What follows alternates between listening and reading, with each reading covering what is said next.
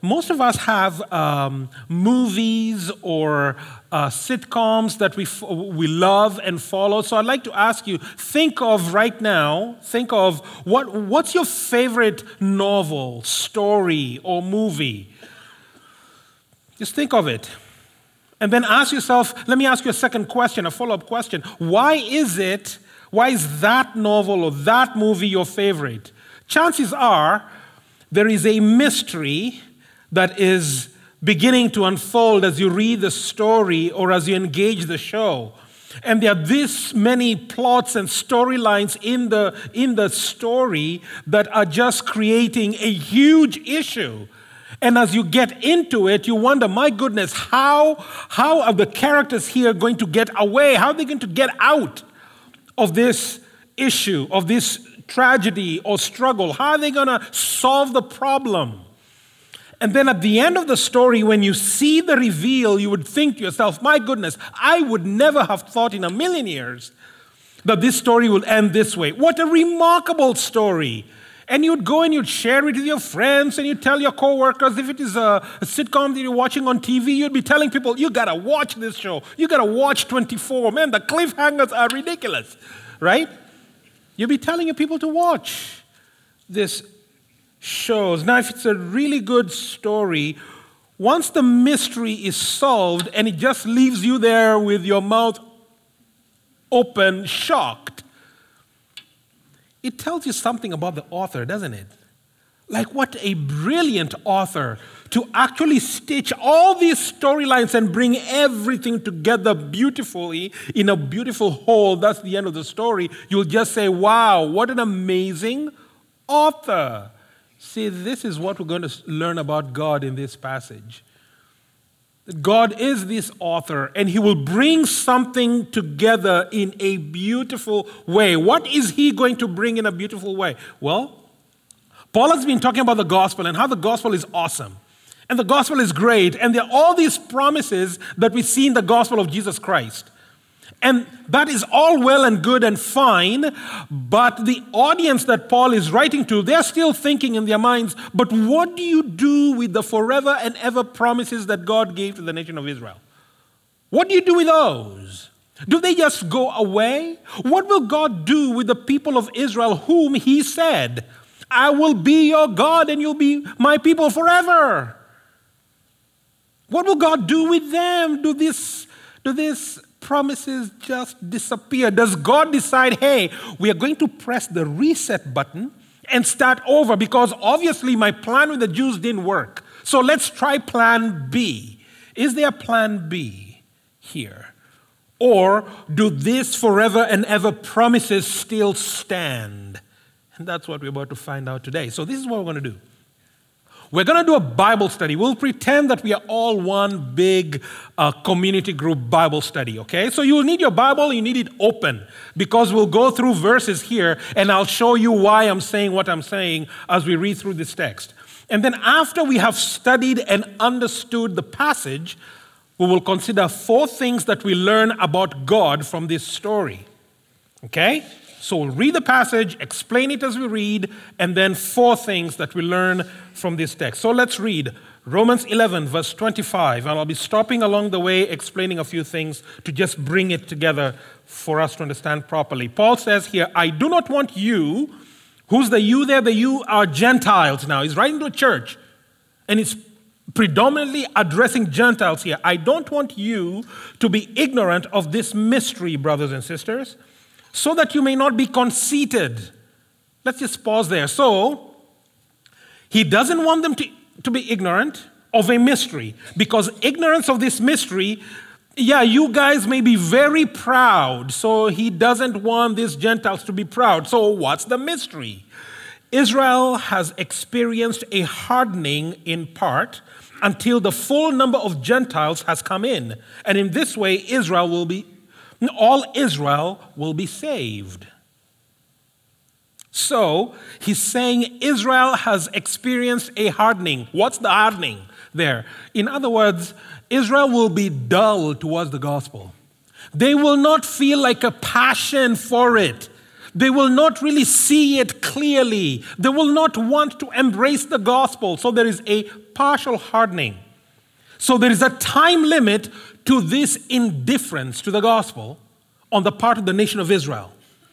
And this indifference will remain in place until, he will say, the full number of Gentiles has come in.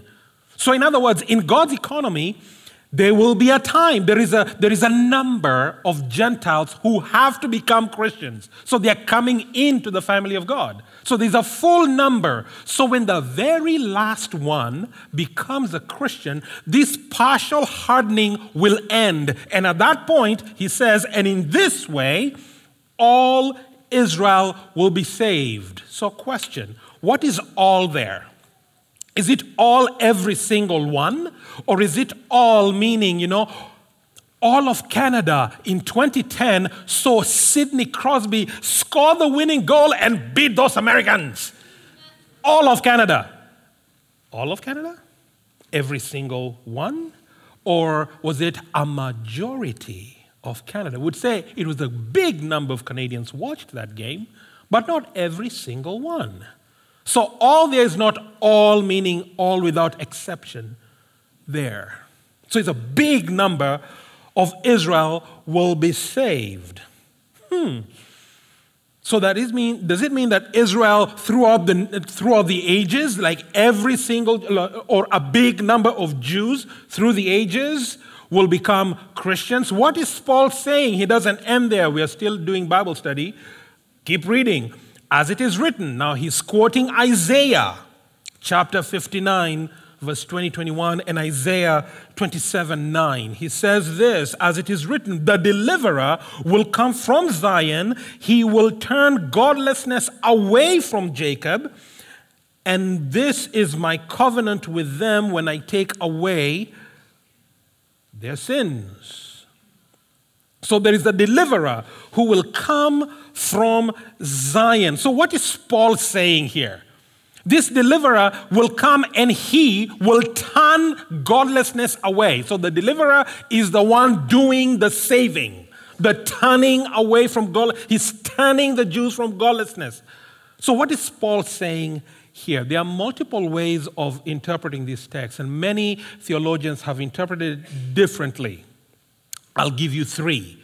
So pay attention. The first, there are those who will say that all Israel, mentioned in verse 26, all Israel being saved, this all Israel means Israel, people of God. So when you become a child of God, then the scriptures will kind of label you, you are now Israel. You're the true Israel. You're the chosen ones, the people of God. So this means you have the ethnic Jew who says yes to Jesus and becomes a Christian, and you also have a Gentile who will say yes to Jesus and come to saving faith. These two groups of people are now the true Israel, and they these interpreters would say that's the all Israel mentioned in verse 26. Jew and Gentile coming together, that's the all Israel mentioned here. That's one way of interpreting this text. Then there are others who will say, no, no, no, no, it has nothing to do with Gentiles, but it has everything to do with the ethnic Jew. So they will argue there is the nation of Israel, national Israel. A majority of national Israel, uh, um, Israelis are not Christian. They will say, no, no, no, no, no, they don't want the gospel at all. They want to follow Judaism. But then there is a remnant, a small group within the nation of Israel, ethnic Israel, Israelis, who will come to saving faith, ethnic Jews who will come to saving faith. In the same way, we would say, Canada is a wonderful nation. Be a ton of people in Canada, 30 or 40 million of us, whatever the number is. But then not all Canadians are Christian, but in Canada, there is a small group of people within the population of Canada who are Christians. The small group. So that small group is what we're going to call the remnant. So all Canadians, a majority of them not Christian. There's a small group though. So through gen, through the generations, through the history of this nation, generation after generation, many people not Christian. A few were. So through the through uh, the, the history of Canada, there's a small remnant who are saved, and so they will argue. The people who argue for the second point will be, hey, this remnant of Israel through the centuries, these ones are the ones Paul is referring to as all Israel will be saved. The remnant will keep being saved through the centuries until Christ comes back. That's the second view. The third view, which I mostly find appealing, one that I would say I subscribe to, would be this one. There will be a, there will be a day. There will be a day when there will be an extraordinary, great national conversion of Israel. There will be a great, extraordinary national conversion of Israel. This is what Paul is saying here. Where all Israel, not every single one without exception, but a huge majority of them at a specific time in history, so this means we are not saying all Jews throughout all ages, throughout all of human history. We're not saying that. We're saying in a specific time, in a specific time, there will be a great, extraordinary national conversion of the nation of Israel. Why do I say that? We are still doing Bible study, are we not? So look at the verse. Verse 25. Verse 25.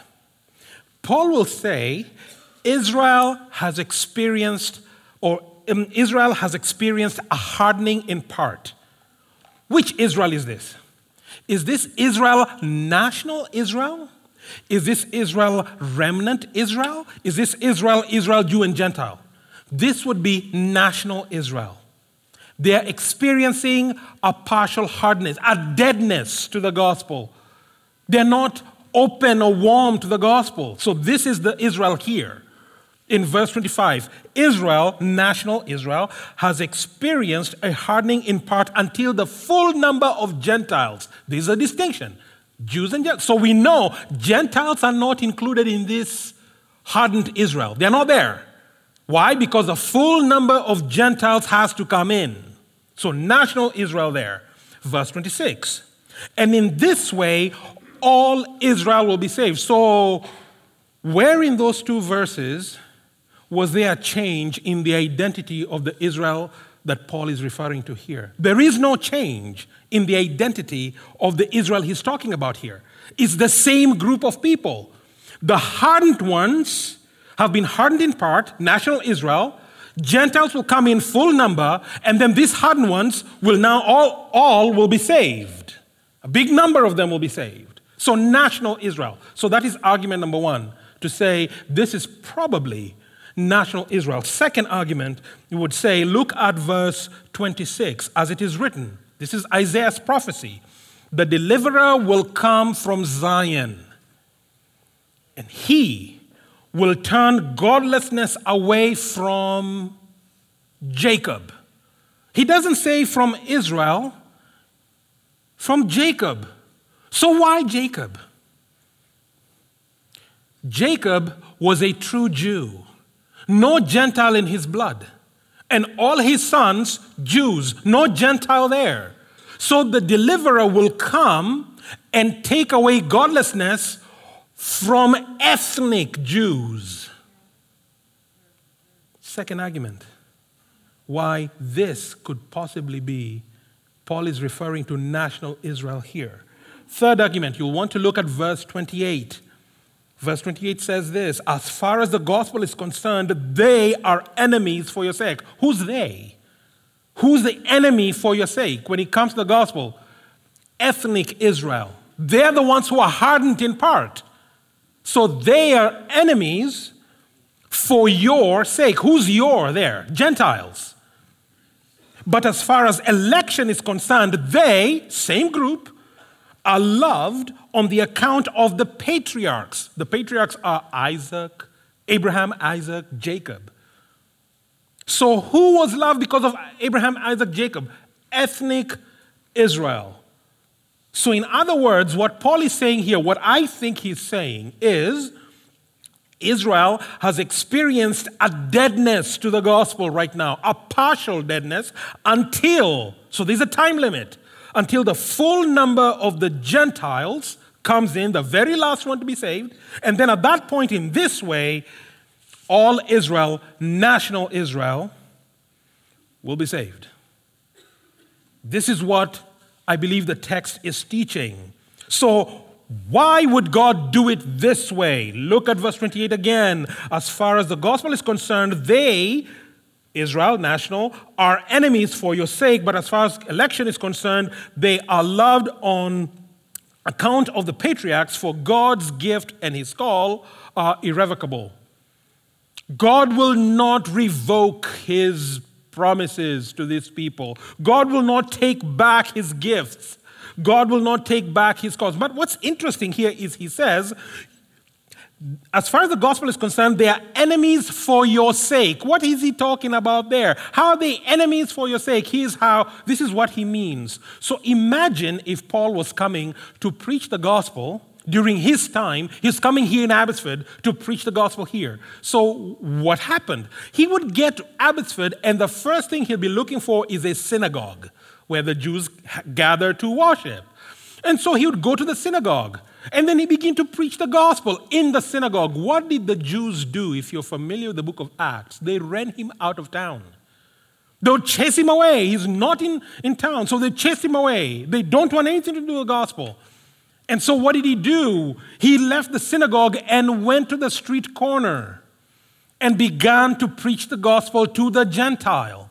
And so the Gentile became heard the gospel and came to saving faith. And he'd move to another town. He'd go to Langley. Again, going to the synagogue. The Jews chase him out. And so he goes to the marketplace, begins to share the gospel. The, Jew, the, the, the, Gentiles say yes, and they come to saving faith. He does the same thing in Surrey and in Vancouver, and he went on and on and on. In other words, God, in his wisdom, knew this is the gospel, and I want the Jew and Gentile alike to receive the gospel. But the only way the Gentile will receive the gospel is if the Jew, I still leave them in their deadness. I still leave them in their hardened state. So when Paul comes to the Jew, they will not receive, and that will compel Paul to turn and go to the Gentile, and the Gentile will hear the gospel and get, and get saved. Because if the Jew was not hardened, Paul would not go to the Gentile. Make no mistake, folks. If the Jews had said yes and they were warm to the gospel, you and I would not be here. Why? Most of us are Gentiles.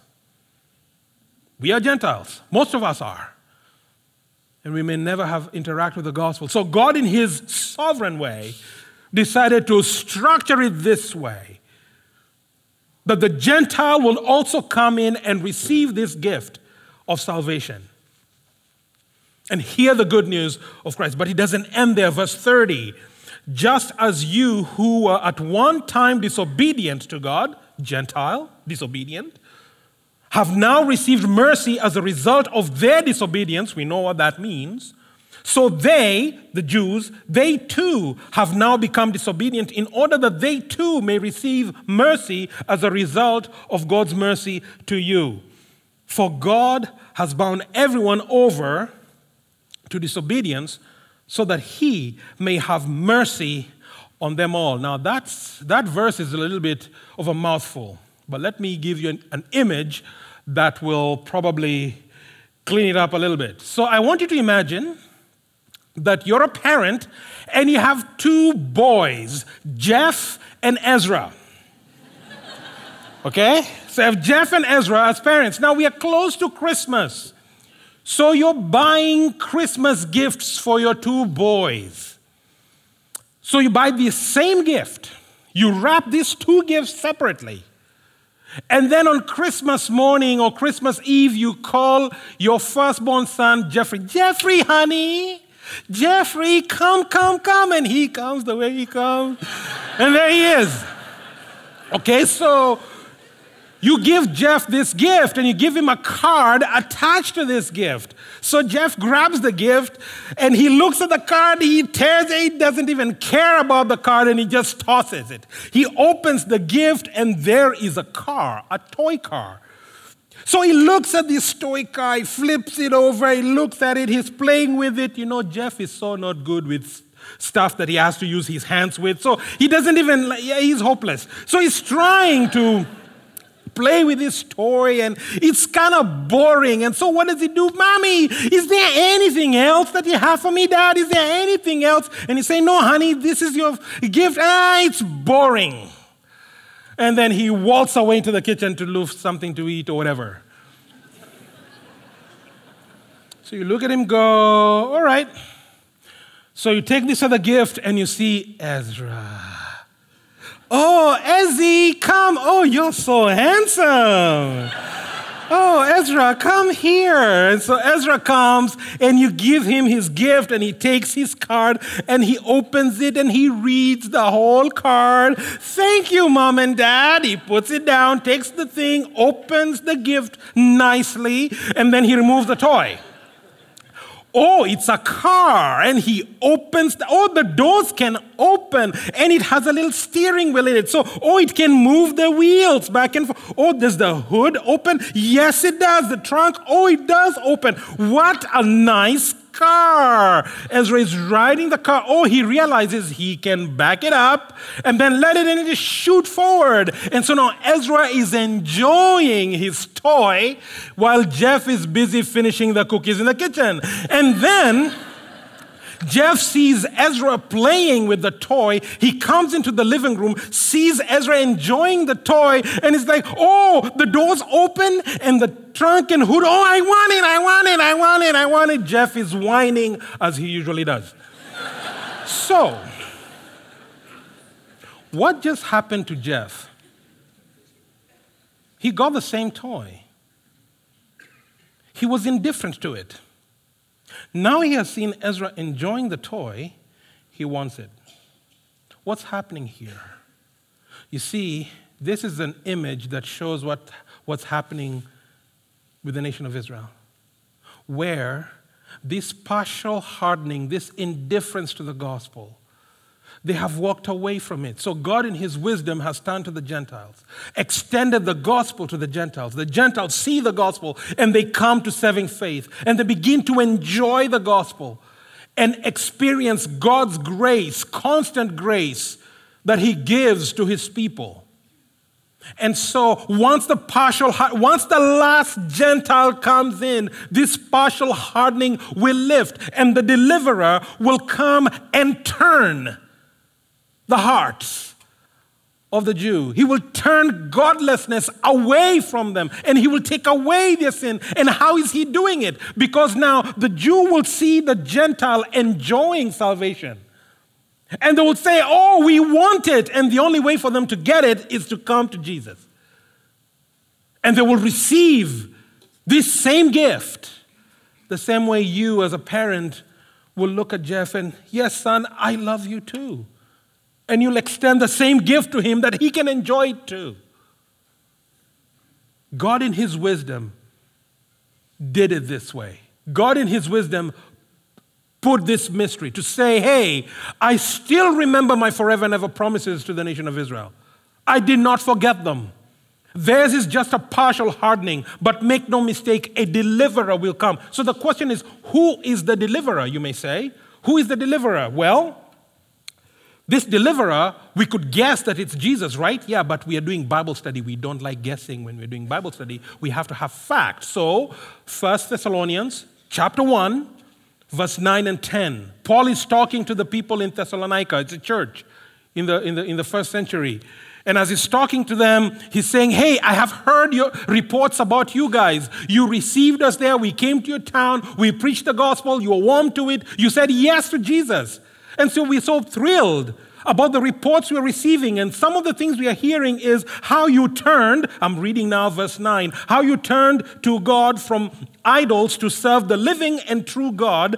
And verse 10, to wait for his Son from heaven, whom he, God, raised from the dead, Jesus, who delivers us from the wrath that is to come. Who delivers from the wrath that is to come? Paul identifies who the deliverer is in 1 Thessalonians chapter 1, verse 10. The deliverer is Christ, and he's the one who will turn godlessness away from the nation of Israel and draw them in. One day, one day, God will do this. So we'll say, when? When does God do this? You may ask. The scriptures don't say, but there's some telltale signs here. Jesus came. Isaiah is the one who said, hey, the deliverer will come. So Jesus came, his first coming. Was godlessness chased away from the nation of Israel when Christ came the first time? No. They crucified him. Christ was crucified, as the scriptures teach. He will come he'll die. So, when else will this deliverer come from Zion, Zion being heaven? When will he come again? Obviously, the second coming. So, could it be then God, in his wisdom, will turn his people and keep the promises he made to Israel at the second coming? When Christ comes back again, that's the time when the Jew will see the Gentiles enjoying and receiving what is theirs, and they'll come and say, Lord, we want to. And God will not turn them away and come, call them to come. So we're not saying Jews throughout human history, no. Those who were there at a specific time. Canadians, since Canada was formed, there were many who never saw Sidney Crosby's goal, but we did because we live in this particular time. So we got to see that and enjoy the joy of winning an Olympic gold medal in our land. So we got to enjoy it. We in this time. Same thing, the Jews, those who will live at that time, those ones, a good majority of them, God will turn them away from godlessness in keeping with the covenant He made with this people. What a remarkable history. That's why Paul, next week, you will hear Jeff preaching, saying, Hey, all the depths of the riches of the wisdom and knowledge of God. Who would have planned it that way? That the Gentile would come in and then the Jew. Only God. So, question What do we learn about God? Four things. You have to listen quickly because I'll talk fast. Number one, what do we learn about God? God is a kind dad. He's such a kind dad. The Gentiles were disobedient, rebels. The Jews, rebels. And yet God loved them both, cared for both of them, wanted the gospel to go bo- to both of them. Imagine if in your home you have a friend, no, you have, um, in your home, you don't have friends, you have a, in your home, you have someone living in your house, created in, in your image and likeness. This person is your son or daughter. You provide for them, you buy food for them, you fill the tank in your car if you're old enough to drive. They drive your car using your gas and they don't fill the tank. They eat your food. They, they are constantly on internet that you pay because heaven forbid that there's no internet in your house. So they enjoy all these privileges of living in your house. And yet, they are as defiant as it gets. You will not tell me how to live my life. And you're trying to talk to them, saying, But honey, this is what I'd like. Don't hang out with these friends. We want you home at this time. What do you want to do with your life? And they're busy looking at their nails and twirling their hair and waiting for you to finish. You're like, Come on, don't bother me. And no, oh, really? Some of you have kids like this in your homes, right? That's why you're laughing. So, um, what if it was your friend who had a child like this? What if it is your friend who had a child like this, and this friend was just baring their soul to you at Starbucks, telling you, you know, this is my son, and this is what's going on, this is my daughter, this is what's going on. What would you tell a friend to do about, with their child? You probably tell your friend, you know what? Kick them out of the house. Have nothing to do with them. Question Is this what God did with you?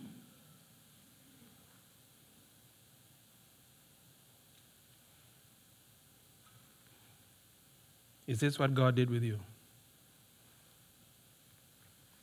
If you were God, would you choose you? If you were God, would you continue loving you? Would you? Your prayerlessness. When was the last time you read your Bible? When was the last time you really prayed and sought God? What did you watch last night? Was it something that would edify God? I mean, edify you, glorify God. And yet, God continues to show you His grace. He's a kind dad, isn't He? He loves rebels like us. He loves rebels like us. We would never have chosen ourselves, but He continues to love us, doesn't He? He is a kind Father. He keeps His promises to the nation of Israel, and He will. He loved the Gentile who was so godless, continued to pursue him and her to draw him to the family. God is a kind Father. Second, God wants His kids to get along. God wants His kids to get along. Now, in, the, in, in, the first, in, in, in this church, in the first century Rome, in this Christian church, this church was founded by some Jews, some Christian Jews who had come to saving faith. But then Claudius, the emperor, came and issued an edict to evict all Jews away from, uh, from uh, Rome. So, Jews, get out. So, all Jews left. So, this church was left in the hands of Roman Christians. And so it began to grow, it began to grow. When Claudius died, that edict was repealed. And so Jews came back, and those who were Christian went back to church, and they found this church is predominantly Roman. So now there was some ethnic tensions, or should I say racial tensions. Why? Because the Jews would worship God differently from the Romans. It's just the same way Africans might find a service like ours boring. We don't sing enough, we don't dance enough. Romanians will find our services are too short. Why? Because their service is three hours long. So they worship differently. Jews and Gentiles worship differently. So Paul is writing saying, "Hey, we don't want you to be conceited. Don't be don't be ignorant. Don't want pride there. There's a racial tension there." So you may say, "Hey, but there's no racial tension among us, really?" So Jeff and I traveled to Atlanta and we go to Atlanta uh, for a theological conference a number of years ago. And so while we're there, walking around, Jeff and I goof a lot. Like we really just get on each other's nerves. It's so much fun. It's amazing that we still care for each other. Anyway, but as we were tra- as we travel together, we don't. Most of the time, we don't rent cars. Like we just love jumping onto the buses and trains and things to see the area. And people just kept giving us a stink eye. And I'm like, what? Why? Why are people looking at us funny? Is it that we are crazy? Yeah, I know Jeff is a little gangster looking, but like, you know, like, wh- why are people looking at us funny? And so Jeff told me, hey, you know, Ezra, we're in the South, and in the South a black guy and a white dude don't hang out together. They are not as free with each other, at least not in public. Now, you may say, hey, you know, but that is racism in, in, in the States. We don't have that in Canada. Are you kidding me? Well, my wife worked at the mall here. And she worked in one of the stores, retail stores here. And there was this customer who was a good customer, came, bought a, a, lot of stuff, but also got to know a lot of people who worked there. So he would just stop by, not that he's buying anything, just to check up on people, how are you doing, that kind of thing. So one day he walks in with his heart heavy. Oh man, I am so distressed today. Why? What, what, what? My friend is just in a difficult situation. What's going on with your friend? And the people are thinking, man, you know, is it that your friend is in an accident? Like, what's going on? Well, my friend, he, his daughter, his daughter is marrying a black guy. Oh. Is something wrong? Oh man, you can't you can't do that. Like you just stick to your race. Like why would you want to marry a black person? Like why? And so one of the workers said, "Oh, but Tamara here, he's married to a black guy."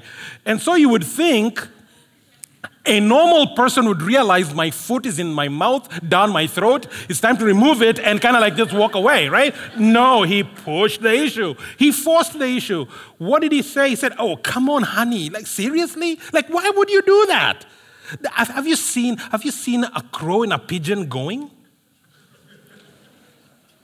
Is what he said. And he was dead serious. And he kept making these comments like totally serious. Why would you do this? Save yourself. Now, lest you think that those things don't happen in church, well, I met a pastor a number of years ago, a good friend of mine. So we go for coffee, Tim Hortons, we are busy talking about ministry and all that. And then he told me, hey, by the way, you know, so I asked him, hey, what outreach efforts are you doing? Oh, well, you know, we are trying, but not really actively. Then I said, oh, okay, but you have a lot of immigrants around you. Oh, Ezra, let me tell you what. Well, our church, we have this park that is next to our church, and then this table where these East Indian men come and play cards. These older men, they play cards in the park. Yeah, so when the rains began to come in the fall, they came to our church and they said, Hey, you know, we know that this is a religious house and you guys worship God here. So we kind of figured, would you give us a room? Because if you came to our temple and you wanted a little space where you can hang out, we'll create a space for you. So we kind of think, hey, you know, we're not here to do worship or to bother you guys or anything. We just want a place where it's dry, it's clean, we can play cards because most of us live around here. So the pastor said, well, I went to my elders to ask them. The elder said, we do not want people like these here.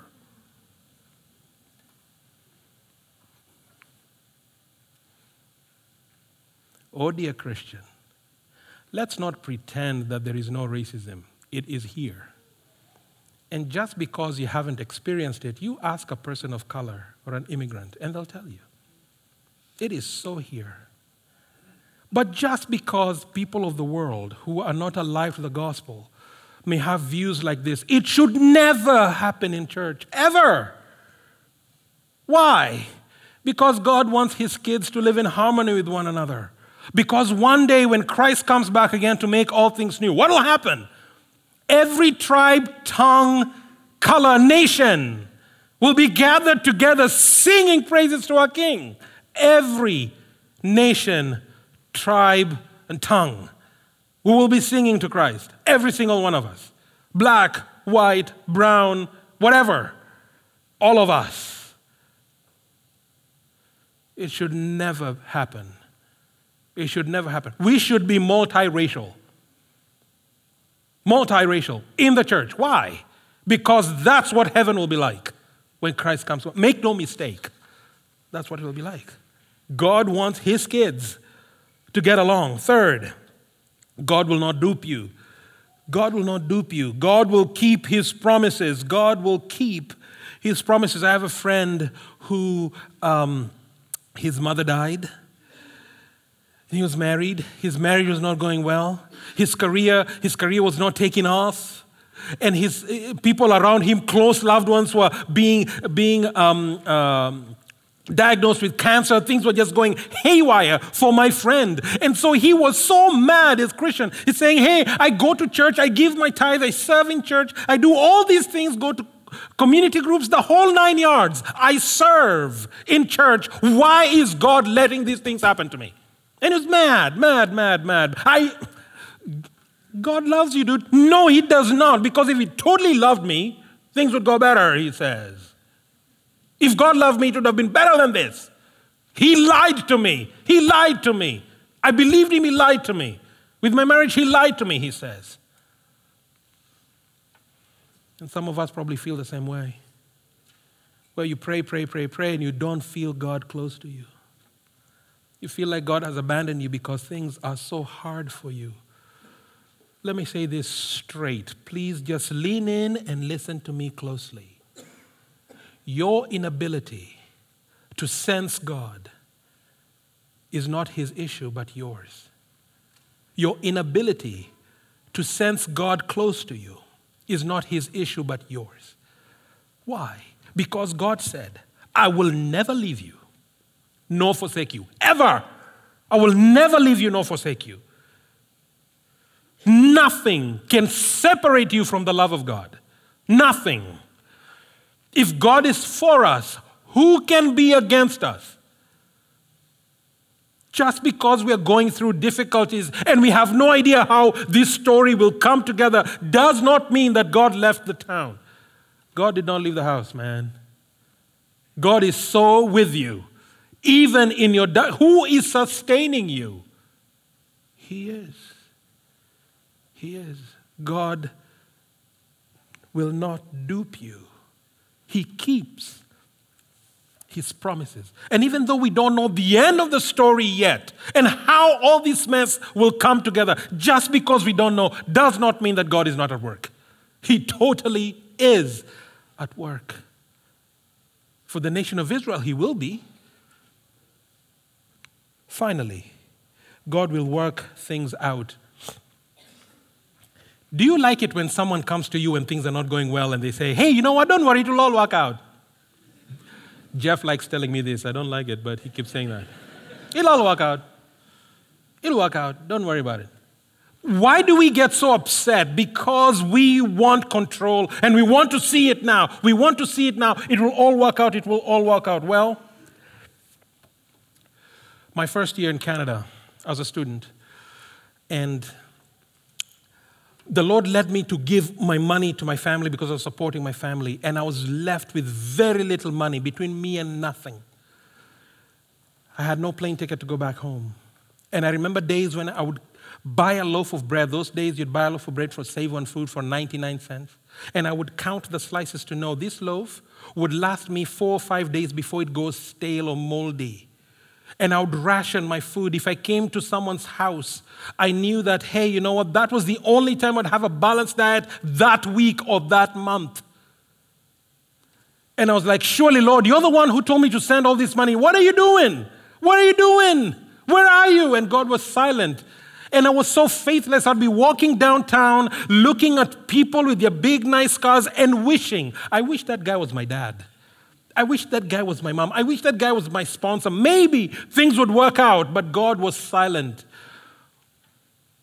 It ran up to this September when I began my first year in Canada. Came in August. September, October, November, December, I was left with a dollar and change in my pocket, no ticket to go back home, nothing. And I had settled in my mind, I'm going to go back to Vancouver, maybe go to Vancouver and be a street person, maybe go and beg Union Gospel Mission to probably put a little can there so that people could, well wishers could give a few coins so that enough money could be raised to buy me a ticket to go back to my Africa last week before Christmas, and I, I had settled that this is what's going to happen. A preacher comes from Seattle, preaches in our chapel. He's done. Students come, they talk to him. I wanted to say hi, thanks for preaching, but so many students, so I went to the library. And then I just felt, go back again to say thanks to this guy. So I came, I found two students. They were done. I was the last guy. This guy grabs my hand. Hey, tell me your story. Yeah, I'm from Ezra, I'm from Africa, this and that, whatever. 10 minutes, just him going back and forth with me. He's holding my hand. I'm like, give me my hand back. He still has it. Anyway, long story short, he asked me, So, Ezra, what is God taking you through? And I said, Well, I don't know how I'm going to pay my tuition. I'm an international student, but I trust God anyway, is what I said. But in my mind, is God going to do it? Is He really going to do it? I don't know. Well, this guy said, Ezra, I'll surprise you. While I was driving from Seattle to come here, God pressed on my heart that he's a young man who has a need, and Pastor, you're the one to meet his need. So he came to school, he shook hands, he forgot. He preached, totally forgot. He said, Ezra, the moment I held your hand, I knew it was you. So, Ezra, what's your need, buddy? Then I said, Well, I guess my tuition for next semester. He said, Don't worry about next semester. I'll pay your t- tuition, I'll pay your room and board, I'll buy you clothes, I'll take care of you as though you were my son until you graduate. I wept. I had no idea how God is going to work it out. And through this man whom I had never met, he did. I don't know about you. Maybe you're in a situation where you don't know how it's going to work out. God is a God who's a master author, and your story will fit. It may not fit now. Be patient and wait on Him. Let's pray. Father, for your goodness, we do want to thank you. We know that, Father, you're a God who's kind to your children. You're a God who wants your kids to get along and none of this racial nonsense that continues to plague our communities. Father, these things should never happen in the body of Christ. Lord, you never dupe anyone. You keep your promises at every turn. Even when we don't see and feel your presence, Lord, you never left the house. You're always with us and you're God who will always work things out. Father, you know the souls that are here and the burdens they bear. And so, Father, I pray in Jesus' name, would you grant your church faith, grant your people faith to continue trusting in you, even when they don't know where the next step, next meal, next solution will come from, Father. I pray, God, would you work in your church in profound ways because you're a God who finishes the story beautifully for us, as you will do for your promised Israel. We commend these things, Father, to you. Show yourself faithful before us and grant us the ability to praise you forever.